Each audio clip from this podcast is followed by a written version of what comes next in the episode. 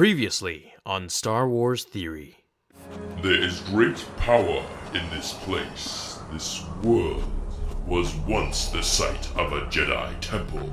Darth Vader, lay down your weapons. You are surrounded.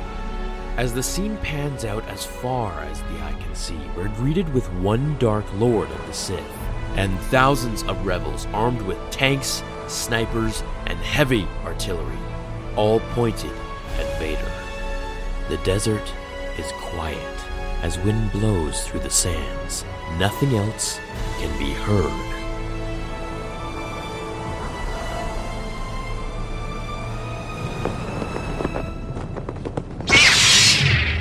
All I am surrounded by is fear and dead men.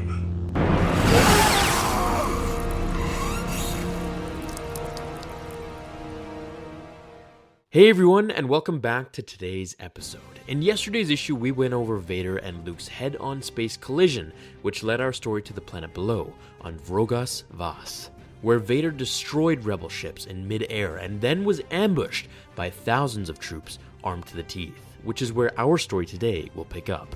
If you haven't seen yesterday's, check it out before or after this one so that the story will make a little more sense. Without further ado, let's start chapter 2. Here we go. Vader, enough. Surrender now. As Vader stood there in the desert sands of the planet, circled by an endless amount of rebels with tanks and snipers, they all pointed their primitive blasters at him as he stared in amusement.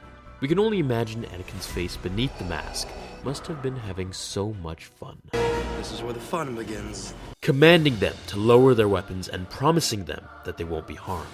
The rebels fail to obey the Dark Lord's orders, which, of course, results in their deaths, as Vader uses the Force to ignite their thermal detonators on their chests and belts. The entire desert begins to beep and flash uncontrollably as rebels start to panic frantically, wondering why their grenades were about to go off as Vader whispers, Light up the murdering. Ah!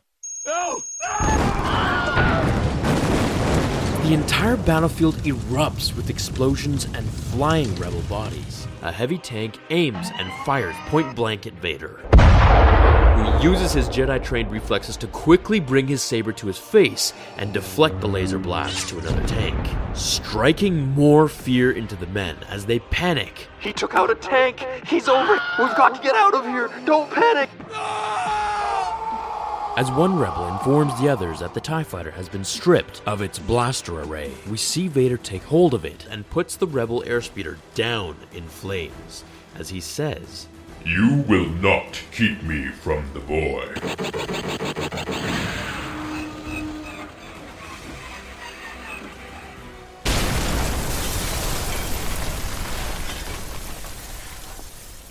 Now that's pretty much as far as it goes for this comic in terms of Vader fighting the rebels. The next scene jumps to where we last saw Luke as he begins to walk through the uninhabited, destroyed Jedi Temple. Now keep in mind, this is a temple that we've never seen before in Star Wars. As he walks through the temple and observes the marking on its walls, he tells R2 that these etchings were done with a lightsaber, finally recognizing that this is a Jedi temple. Seeing a faint glimmer to his right, he looks and sees Obi-Wan fairly appear as a Force ghost. Man, But next to him, there's someone else, someone he hasn't seen before, someone dressed in dark robes. But finally, he knew just who it was. It was Anakin, his father. Now, I want to pause for a second here. The fact that Disney and Marvel recognize this is very cool because it means that Anakin can return in Episode 8 as a Force ghost. But what slightly confuses me is that if Darth Vader was alive just in the next scene, Anakin appeared as a Force ghost. Now, that almost seems as if Anakin and Darth Vader are now two completely different entities, which I've done a video on, but that was only psychologically speaking. I wonder if now we'll get two different entities, perhaps Anakin visiting Luke and Darth Vader visiting Kylo Ren. I don't know how I feel about that. I feel like they should be one character, just simply Anakin having turned to the dark side. Or maybe what Luke sees here is just a vision. Either way, let's continue. As C3PO comes to meet them, R2 goes absolutely insane with beeps and warnings when Luke is knocked out cold from the droid's electric shock touch.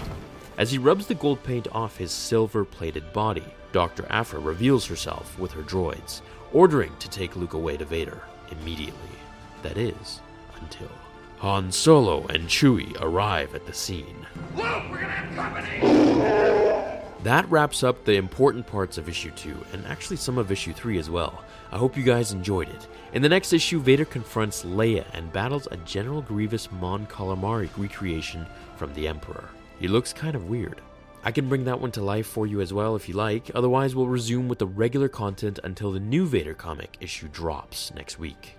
I hope you guys enjoyed it and were entertained. If you did, please support the content by hitting like, and I'll see you all in tomorrow's episode of Star Wars Theory.